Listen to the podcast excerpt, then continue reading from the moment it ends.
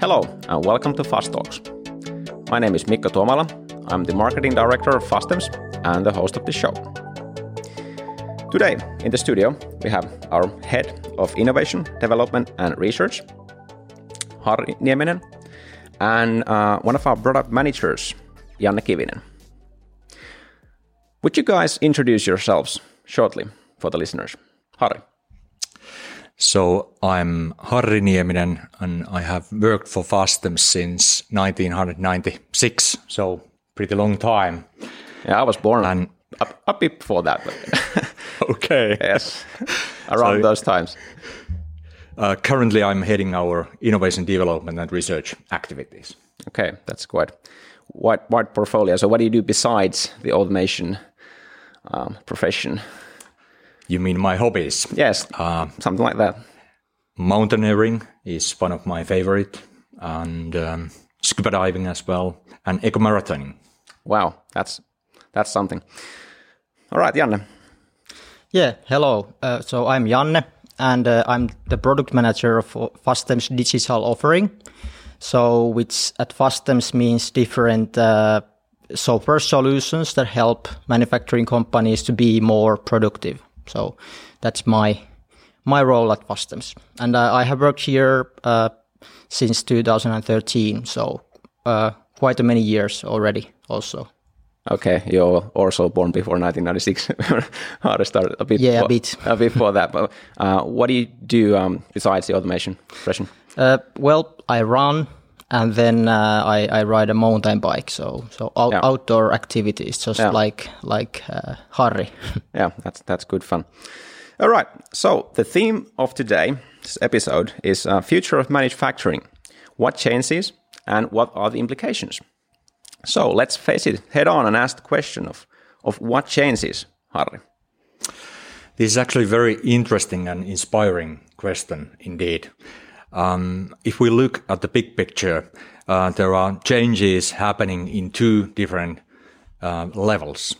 Firstly, uh, something which is happening inside the walls of single production plant. Um, this change is uh, targeting to smart factories. Okay.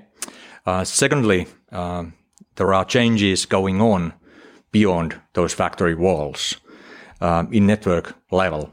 And in this case, we are discussing about hyper-connected factories. Okay, I was always um, already about to ask what that means, but let's let's spare that for, for the future. So you mentioned two levels, smart factories and hyper-connected factories. So let's begin with the smart one. Uh, what does it mean?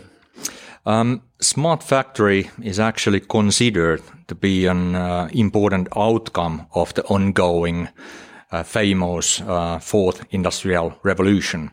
And in practice, smart factory is highly digitized and connected factory where all bits and pieces, like devices, systems, and humans um, within the factory are able to communicate together and walk to, uh, work towards common goal. Okay, sounds quite hol- holistic. Development there. So Janne, what's driving this this trend or development?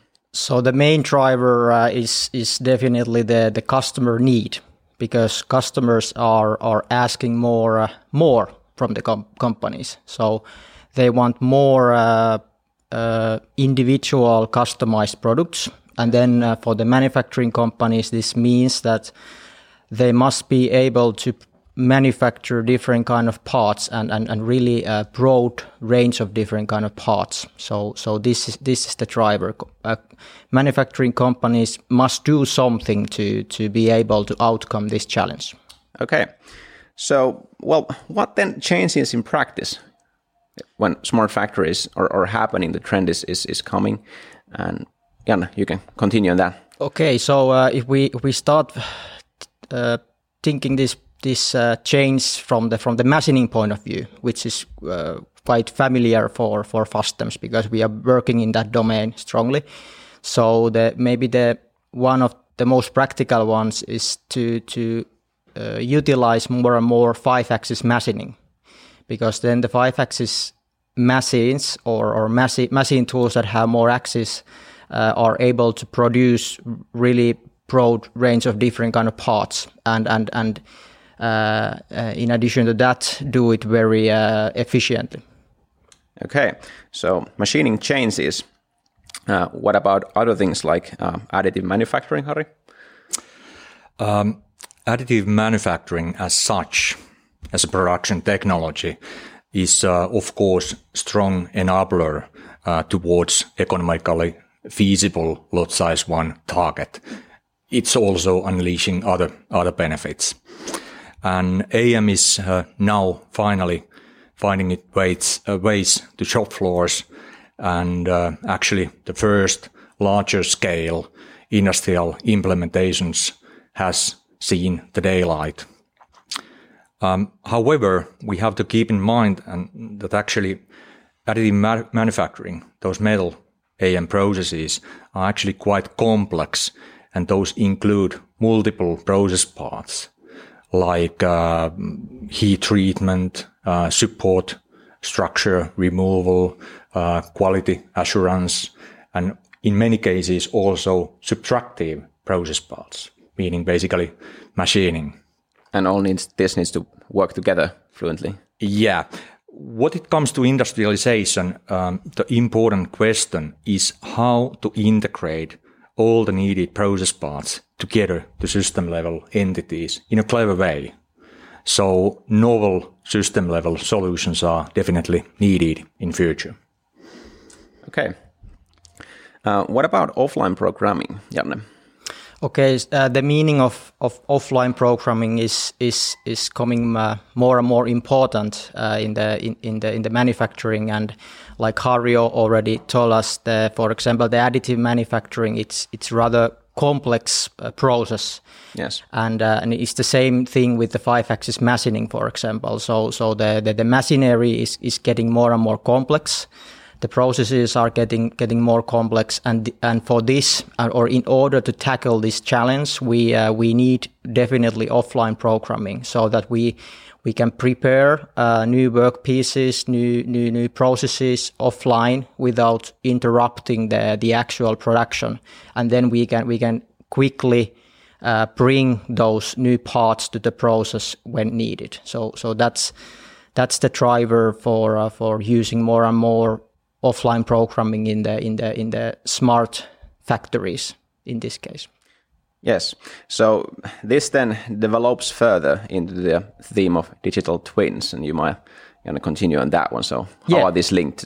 Yeah, offline sure. programming and di- digital twins. Yeah. So then uh, we can think about the digital twin as a step up from the offline programming. So so then uh, it's it's really uh, something more. Uh, compared to these traditional uh, offline programming techniques like like C A M programming.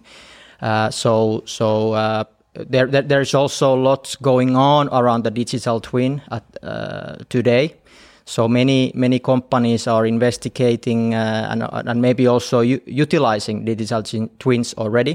Yes. Uh, but the, but the terminology is also a bit challenging because because I have seen that quite many companies nowadays like to like to call a di- di- uh, with the term digital twin something that is not actually a true uh, digital twin. All right, so let's let's let's define it. How, how do you see what what is a digital twin then? Okay, so uh, the, the the definition is that uh, we have the physical objects or the the the, the, the living uh, system somewhere, a real production system, yes. for, for example. And then we have uh, the, the digital counterpart for that. And uh, in order to, to be a digital twin, we need the data sync, synchronization between this real-life object and then the uh, the digital counterpart. So so yeah. so this is this is really the one of the cornerstones of the digital twin. And it has to go both ways? Both ways, yes. Yeah. So from, from the physical world to the digital world, and then from digital world to the to the physical world. So so that's the definition. Okay, that cl- cleared things out, at least for me. Uh, why would um, industries use digital twin, manufacturing industries? What's what's the point of it actually? Is it just a fancy technology, or? Yeah, so uh, yeah, it's a fancy technology first of all, but uh, of course there must be a customer value behind this, And uh, maybe one of the of those low-hanging fruits is the training, because because yeah. new personnel can be trained using the digital twin, because it's it's really like a one one-to-one match to the to the real system.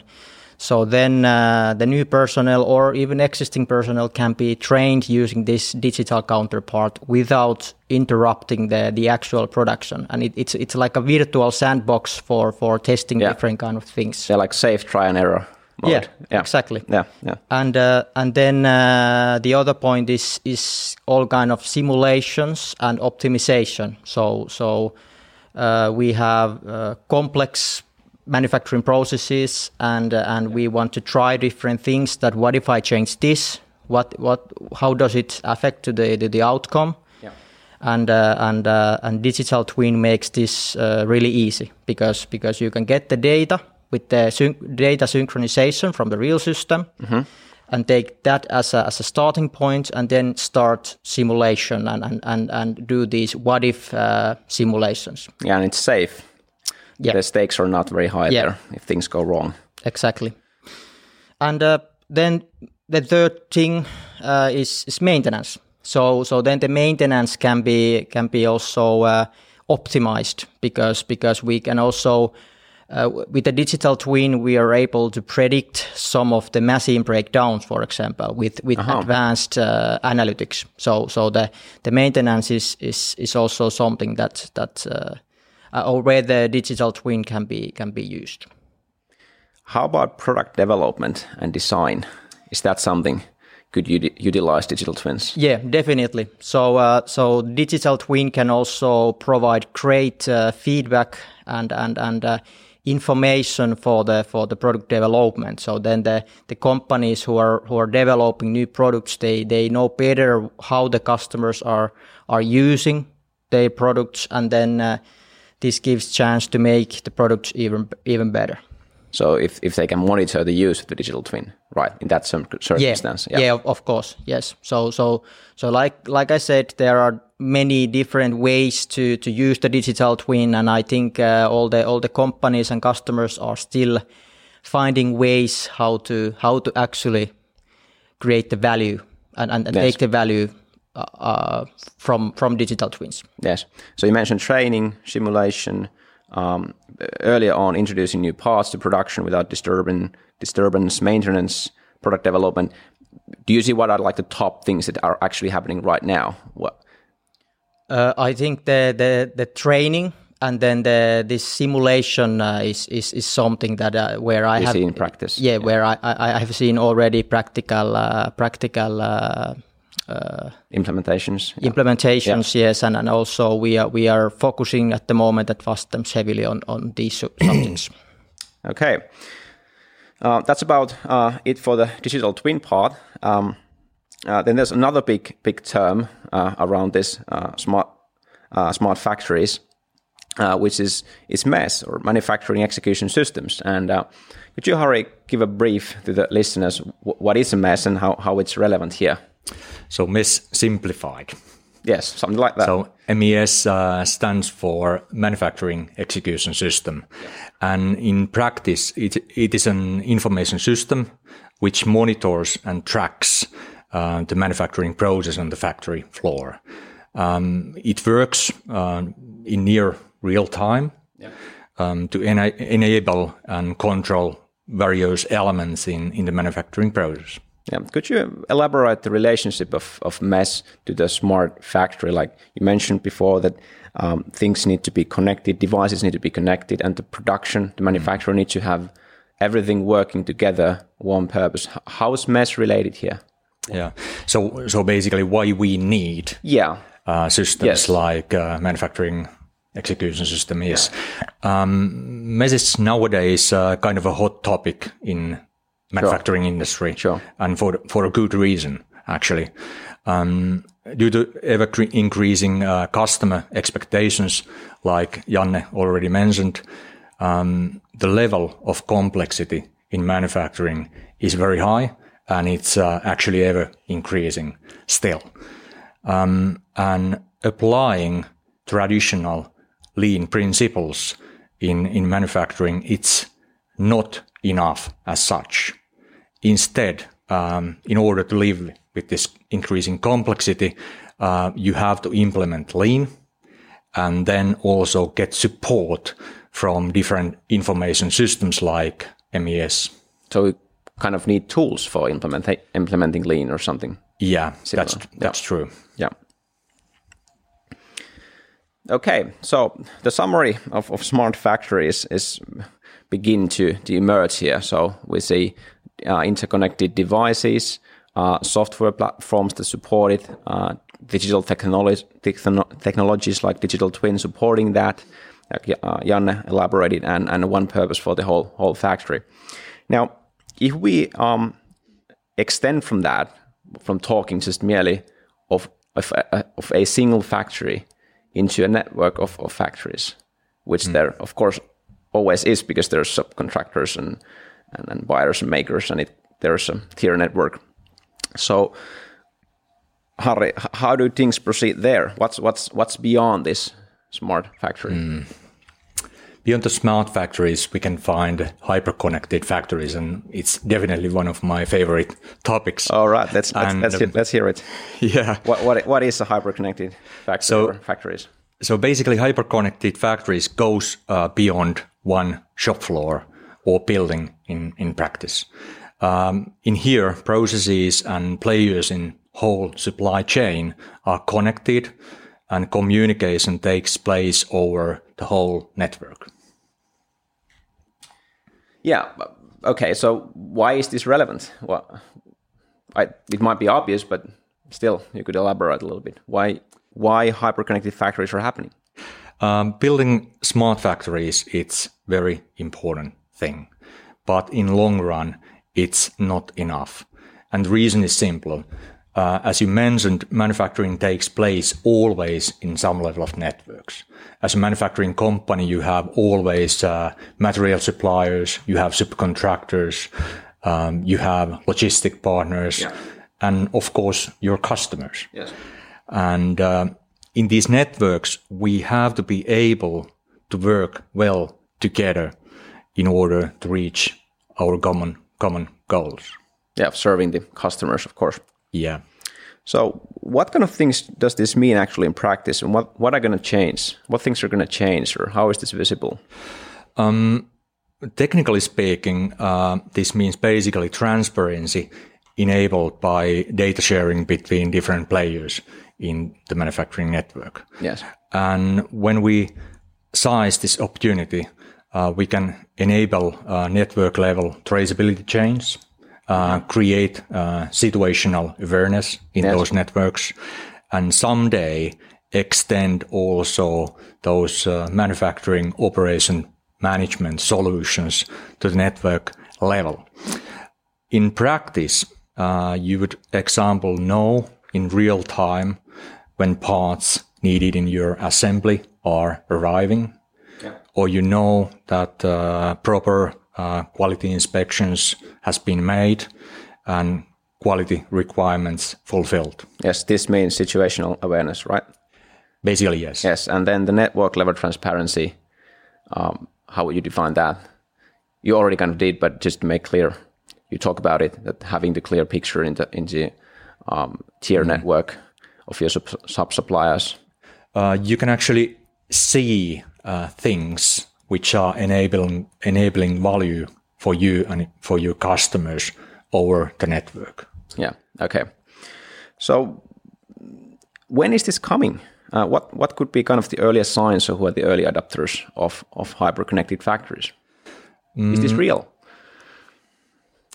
Well, uh, hyper-connected factories are widely discussed today, but uh, to be honest. Uh, larger scale implementations are still quite rare. Um, we have large enterprise customers who are clearly going towards uh, this direction, and we are developing solutions together with them. Yeah.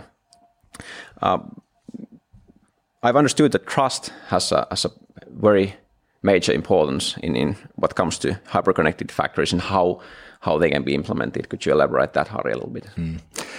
Trust is uh, vital also in in here. Um, we can say so that the most part of technical enablers needed for hyperconnected factories are already there, at least to some extent. Yes. Uh, connectivity, data security solutions, and such. Um, the main challenge in here is the tra- trust between different players in the network. And this is actually a pretty challenging and complex thing. Yes. Because uh, trust is at the end in us, in human beings. Yes. And it's it's it's very challenging. Uh, data ownership and data usage are typical issues in, in this context. Um, this comes also back to the customer value and return for for it. What, what kind of ways have been uh, manufacturing companies that we work with? Uh, is there any ways, or you see in the industry, that how this trust challenge is, is being kind of solved? Are there any, any ways forward? It sounds like it's it's a big can be a big challenge, but is there any any way to overcome mm. that? There are actually multiple multiple ways in in here. Uh, firstly, data exchange. It must be transparent, because uh, transparency itself will be increasingly important in in building trust. Yes. That's that's one of the major things for sure. Um, how could a single factory then, we're th- thinking about now smart factories together uh, with hyperconnected factories, that might be the next step, but nevertheless, uh, there's a single factory. How could they move towards being a smart factory or even a hyperconnected mm. factory someday? What are the key steps? Harri, you had some in mind. What, what, what could a single factory do? Um, there could be actually three takeaways in, in here. Um, first, invest in agile, future-proof solutions. And when making investments, uh, pay attention uh, to capabilities like connectivity of devices and, and systems, as well as capabilities of your partner, solution supplier. Second thing could be, don't fall in love th- with technology. It's only a tool at the end. Uh, concentrate on enabling customer value and keep also human perspective, uh, like employees' uh, experience in, in mind. Yes. And third thing is uh, consider always also continuous improvement. Yeah, sounds like there has to be a kind of a vision to drive this forward, right, into manufacturing, to take the tools that are available in the markets and, and transfer some, them into something that actually provides customer value, like you said. A vision is definitely needed. It's not enough. Yeah, it's surely uh, not enough. But yeah, something. Also actions. Actions also, yes. Okay. Um, it's time to wrap up this episode. Um, things evolve um, in, in the sphere of, of manufacturing and and uh, clearly towards smart factories and even towards interconnected factories or or hyperconnected factories. Uh, to learn more about uh, the world of factory automation, uh, you can check our other um, podcasts, our YouTube, or our blog at fastems dot com slash blog. And at this stage, I would like to thank thank you all for listening, and thanks um, Janne and Harri for being with me here today. Thank you very much. Thank you.